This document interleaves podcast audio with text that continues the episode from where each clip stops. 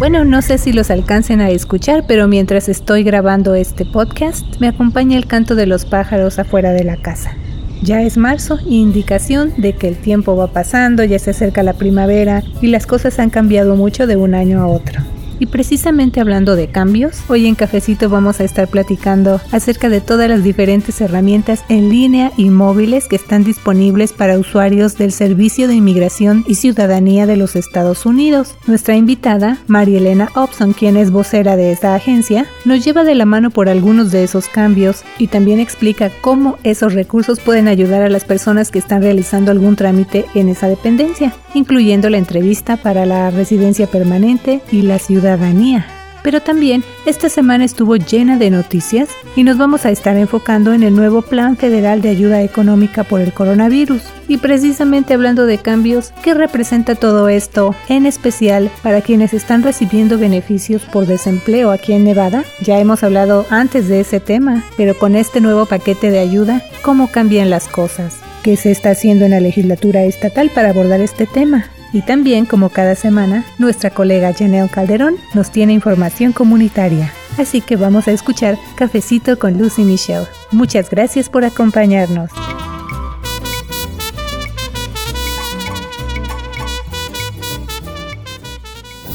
Les saluda la periodista Luz Gray. Muchas gracias por acompañarnos aquí en su programa de noticias y temas comunitarios Cafecito con Lucy Michelle, producido por el portal de noticias en Internet de Nevada Independent en español, Nuestro Estado, Nuestras Noticias, Nuestra Voz. Y en la conducción de este cafecito también me acompaña mi colega Michelle Rindels. Hola Michelle. Bienvenidos a Cafecito, gracias por escucharnos. Y bueno, le invito a quedarse escuchando este cafecito informativo, ahora sí que de principio a fin, ya que hoy tenemos a una invitada que nos va a dar detalles acerca de las herramientas más recientes que tiene en Internet esta agencia que les vamos a platicar en minutos, qué información de recursos de ciudadanía están disponibles y qué se debe presentar a la entrevista de ciudadanía para que su caso no quede pendiente, esto entre otros temas. Y también más adelante le tenemos información reciente acerca del nuevo paquete federal de ayuda económica por la pandemia y los beneficios por desempleo en Nevada. Así que vámonos directo a la información y a darle la bienvenida a nuestra invitada. Ella es María Elena Opson, portavoz del Servicio de Ciudadanía e Inmigración de los Estados Unidos, que conocemos por sus siglas en inglés como USCIS. María Elena, gracias por venir a tomarse este cafecito informativo con nosotros. Muchas gracias, muchas gracias por tenerme en sintonía.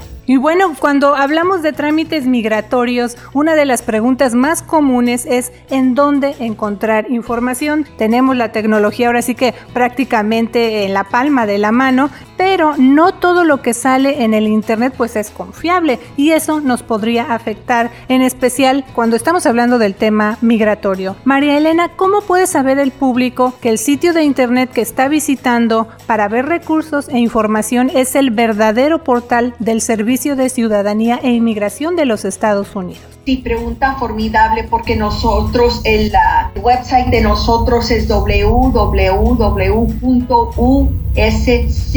www.uscs.gov de gobierno, government. Así que ese es el sitio de nosotros. Desafortunadamente ya no tenemos el lujo, por decir, de hacer una cita Um, ir a hablar con un oficial de migración. Ya eso no existe, um, no tiene nada que ver con la pandemia, sino que ya, ya no existe ese servicio, pero tenemos un servicio mejor que tal vez reemplace mucho más a un ser humano porque la persona puede ver, en primer lugar, someter su aplicación vía el Internet, ver en qué etapa está su caso, recibir textos por su celular en qué etapa está el caso, qué tanto tiempo está tardando X aplicación. Ah, me quiero hacer ciudadano americano de este país, califico. Me, eh, estoy en trámites para la residencia permanente. Yo sé que necesito un examen médico. Me cambié de estado. ¿Cuál es,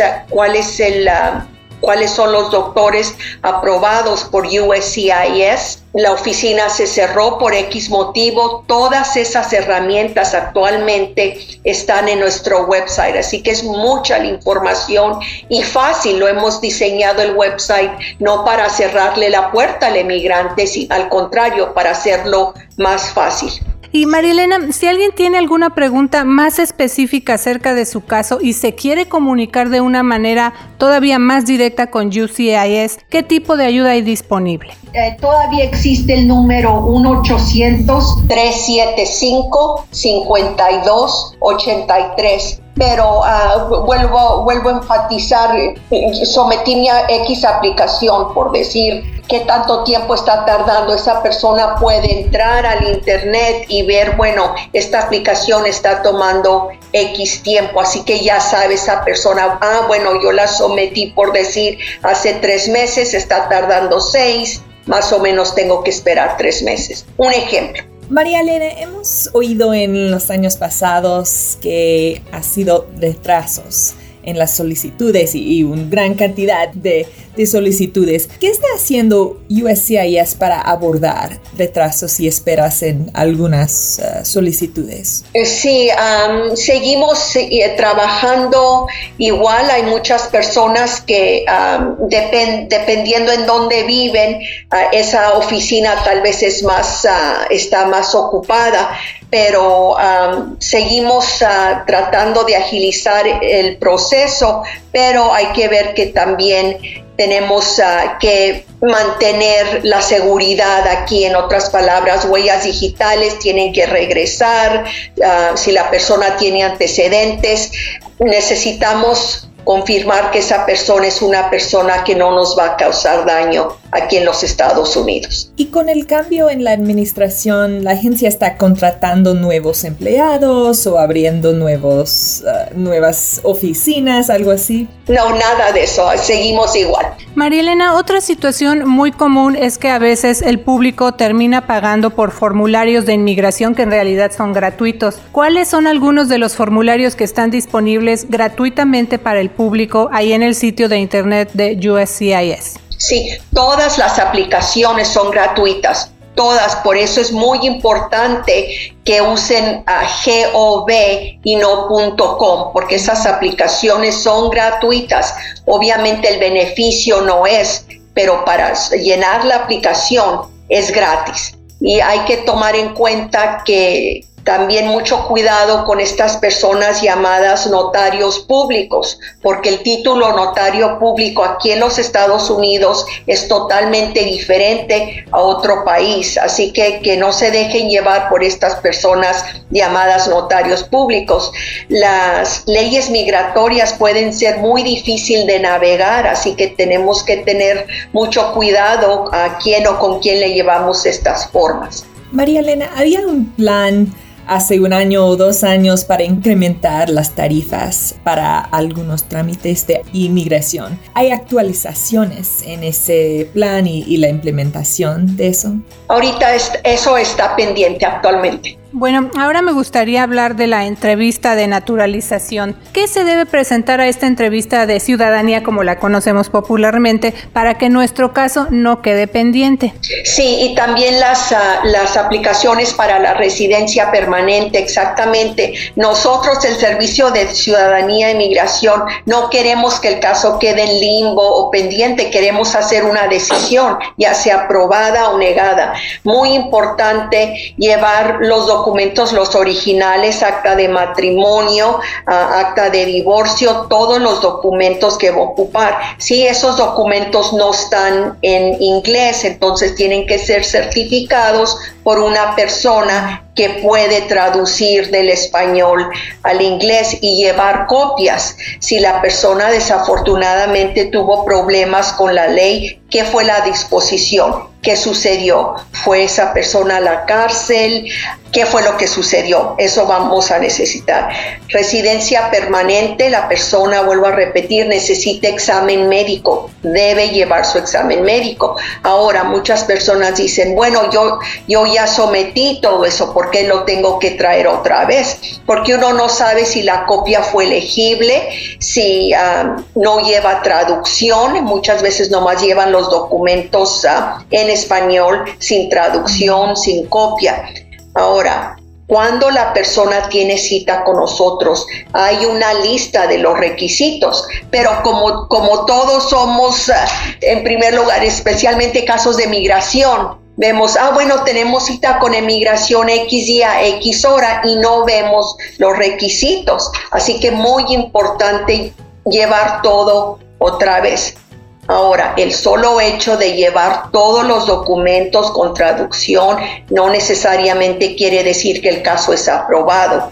La persona tiene que ser elegible para el beneficio, pero para que el caso no quede pendiente es importantísimo llevar todos sus documentos, aunque ya los sometió por correo, vuélvalos a llevar otra vez. Es importante tener mucho cuidado con cada documento, cada cosa que estemos usando para nuestros trámites migratorios. Cualquier error puede detener este proceso o afectarnos de manera bastante considerable. Y sabe, también le quiero platicar otra cosa, a usted que nos está escuchando. Cuando a mí me tocó prepararme para mi examen de ciudadanía, me tocó todavía estudiar las preguntas con, eran unas tarjetitas de cartón y también tenía que estar ahí escuchando ese disco compacto, ahora sí que cada rato, ¿no? Para que me ayudara pues a, a este examen. Pero ahora que estaba viendo el sitio de internet del Servicio de Ciudadanía e Inmigración, vi que hay nuevos recursos para estudiar para el examen. ¿Nos puede mencionar algunas de esas herramientas recientes? Sí, efectivamente, ahora tenemos uh, el website donde la persona puede estudiar la lista de las preguntas y la, de las respuestas. Efectivamente, yendo al website de nosotros. Vuelvo a repetir que esto de ya no poder hablar con un ser humano no es cerrarle la puerta al emigrante, al contrario, es hacerlo más, más fácil. Así que puede estudiar usando nuestro, uh, nuestro website. Incluso tenemos a Emma, que es uh, virtual, uh, no es un ser humano, es, Emma es virtual y le puede hacer preguntas a Emma y Emma le contesta la, la respuesta estamos muy, no estamos muy al tanto aquí en el gobierno con USCIS. Y aprovecho para recordarle que recientemente el gobierno federal anunció que regresa la versión del examen de ciudadanía de 2008, que tiene 100 preguntas posibles en el examen de 10 preguntas. Ese cambio responde a lo establecido por la administración Trump, que subió a 128 la cantidad de preguntas posibles. Así es. Ya estamos trabajando eso también, lo del examen. Exactamente, qué bueno que como le digo estamos teniendo esta conversación. Así que esto ya está en vigor desde este 1 de marzo y entonces si usted que nos está escuchando solicitó la naturalización entre el 1 de diciembre del 2020 y el 1 de marzo del 2021, va a tener la opción de escoger entre los dos exámenes y si usted solicitó el trámite después del 1 de marzo del 2021, entonces va a ser el examen del 2008. ¿Es lo correcto, María Elena? Sí, efectivamente, sí. María Elena, hay ¿Alguna otra información que le gustaría agregar? No, yo creo que hemos ah, recorrido todo. Bueno, María Elena, pues gracias una vez más por haber estado aquí con nosotros. Ella es María Elena Opson, vocera o portavoz del Servicio de Ciudadanía e Inmigración de los Estados Unidos. Gracias por venir a tomarse este cafecito informativo con nosotros. Muchísimas gracias.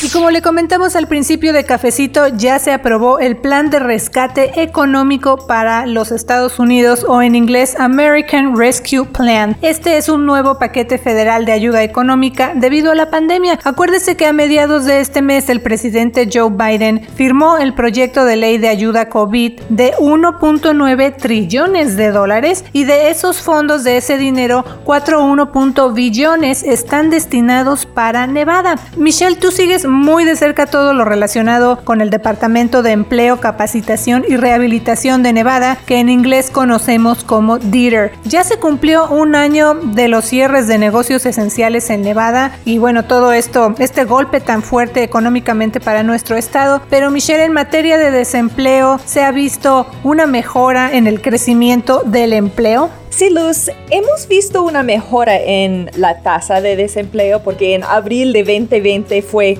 28% y ahora es 8%. Entonces hemos visto una mejora, pero y, también estamos viendo que hoteles y shows están abriendo de nuevo. También esta semana los límites de capacidad fue subido, entonces hay más personas que pueden asistir a un show, a un concierto y por eso vamos a ver más de esos eventos y espectáculos abriendo y esos crean muchos trabajos. Pero todavía mucha gente está buscando beneficios para desempleo y esa situación no ha mejorado tan rápidamente que los oficiales estatales han angelado. Casi uno en cinco trabajadores de Nevada están usando el sistema de desempleo. Es casi 300 mil personas están aplicando semana tras semana para beneficios de desempleo. Quizás estamos viendo muchas personas usando ese sistema, pero quizás es porque ah, van a tener un mejor trabajo al fin de esa crisis. Sí, es muy interesante también ahora sí que visualizar o en este caso escuchar, ponerle números a todo esto que está pasando. Mencionas tú, casi uno en cinco trabajadores están usando el sistema de desempleo aquí en Nevada. Pero Michelle, también con esta noticia de esta aprobación de estos nuevos fondos de ayuda por COVID-19, fondos federales, ¿qué significa la aprobación de este nuevo plan federal de ayuda económica para las personas que están recibiendo cheques por desempleo aquí en Nevada? Por ejemplo, en el caso del programa de extensión de compensación por desempleo de emergencia pandémica y el programa de asistencia por desempleo pandémico para trabajadores eventuales y los que trabajan por su propia cuenta. Sí, Luz, en un año típico los beneficios terminan después de una mitad de un año, después de quizás 26 semanas, pero después de varios paquetes de estímulo, los nevadenses son elegibles en muchos casos para mucho más de un año de beneficios entonces,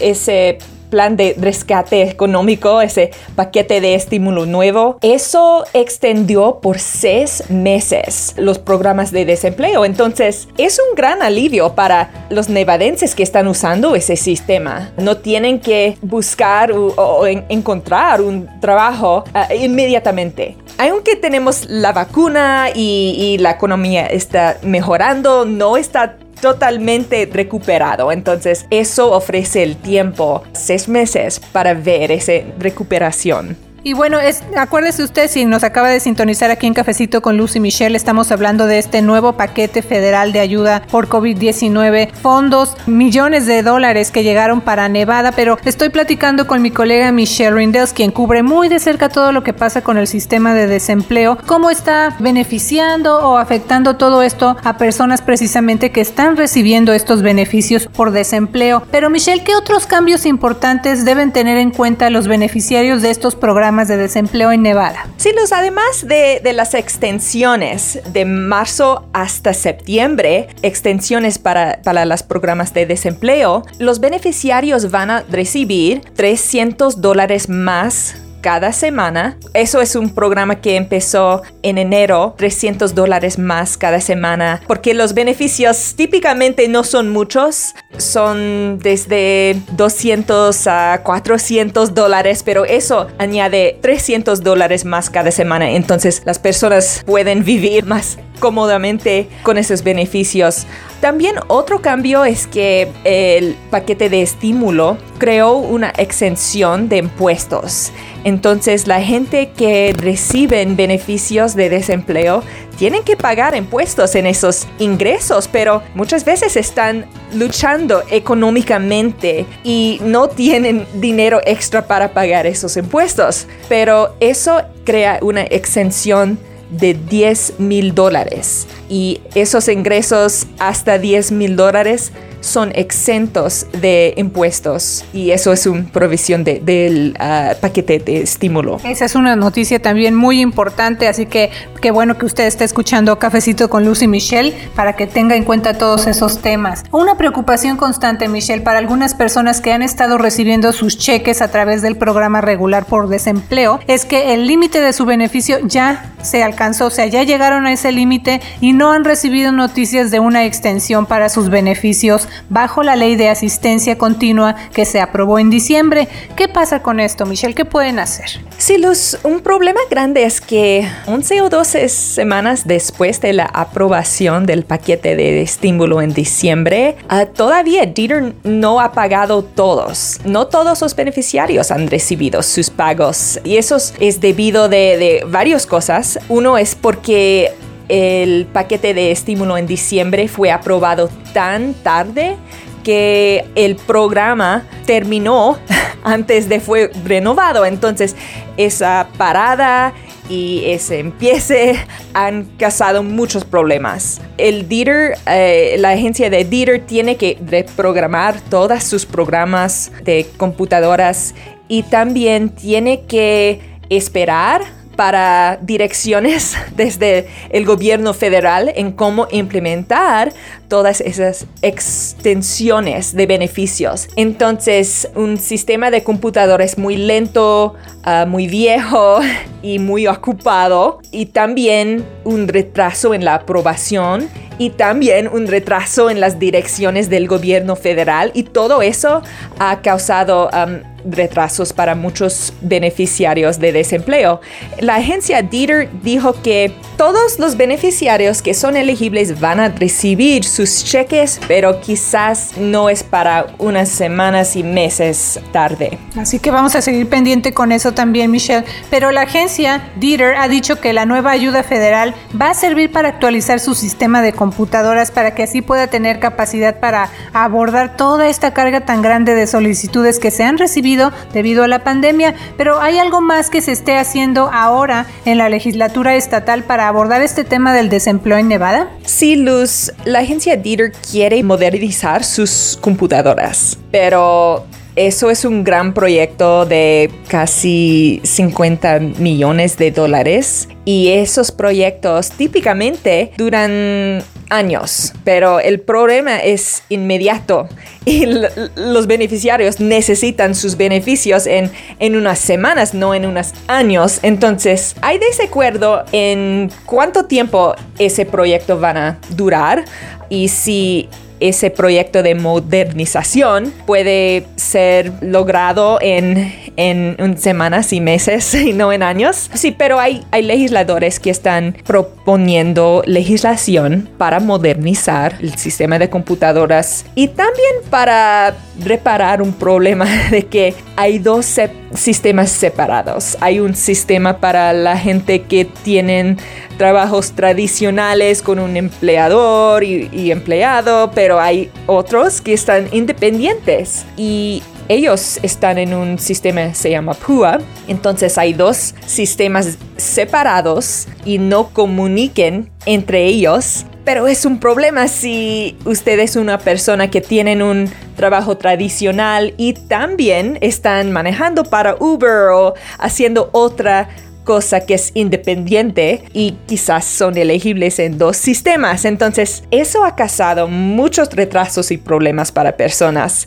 y, los legisladores quieren combinar esos dos sistemas, pero no es, nunca es tan simple que eh, eh, estamos hablando de eso, pero um, es muy complejo cuando estamos hablando de, sistemas de computadora, es muy complicados. Así es, y bueno, el tema se está abordando en la legislatura estatal, pero como dices, pues esto no va a suceder de la noche a la mañana, aunque ya está ahora sí que el tema sobre la mesa, pero pues vamos a darle seguimiento a todo esto que esté pasando, Michelle. Y también le vamos a invitar a usted que nos esté escuchando a que nos mande sus preguntas y sus comentarios acerca de los beneficios por desempleo en Nevada. Nos llegan de repente también preguntas, Michelle, y pues les contestamos por correo electrónico también lo hacemos a través de las redes sociales, pero está esa invitación para usted, recuerde, para que nos haga llegar ahora sí que cualquier duda que tenga usted con respecto a este tema del desempleo aquí en Nevada, porque ese es uno de los temas que tú sigues muy de cerca, Michelle. Así es, Luz. Síguenos en todas nuestras redes sociales y deja ahí sus comentarios acerca de los temas que le gustaría leer en Nevada Independent en español. Sí, y precisamente hablando de información para las familias de Nevada, vamos a pasar ahora con nuestra colega Janelle Calderón para escuchar lo que preparó esta semana en el segmento Nuestra Comunidad.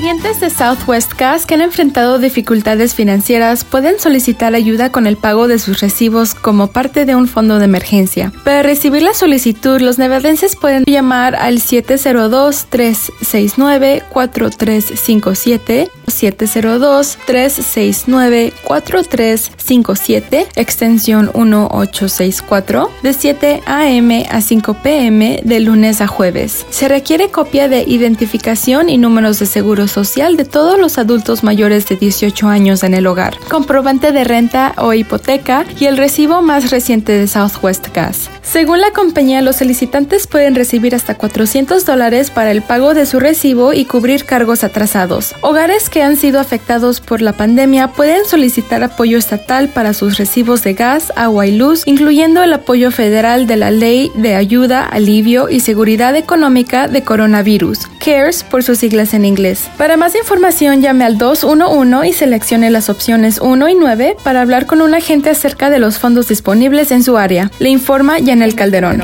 Muchas gracias por tu reporte, Janelle. Lea cada viernes nuestra comunidad una sección que le preparamos en The Nevada Independent en español con información acerca de eventos y recursos gratuitos o a bajo costo. Nos escuchamos la próxima semana aquí en Cafecito con Lucy Michelle. Le saluda la reportera Michelle Rendells. Así es, suscríbase a nuestro resumen semanal de noticias, es gratuito y lo recibe cada lunes en su correo electrónico. Es una buena manera de mantenerse informado con las noticias que publicamos para usted. Que tenga una semana llena de éxito. Soy la reportera Luz Gray con The Nevada Independent en español. Nuestro estado, Nuestras noticias. nuestra voz.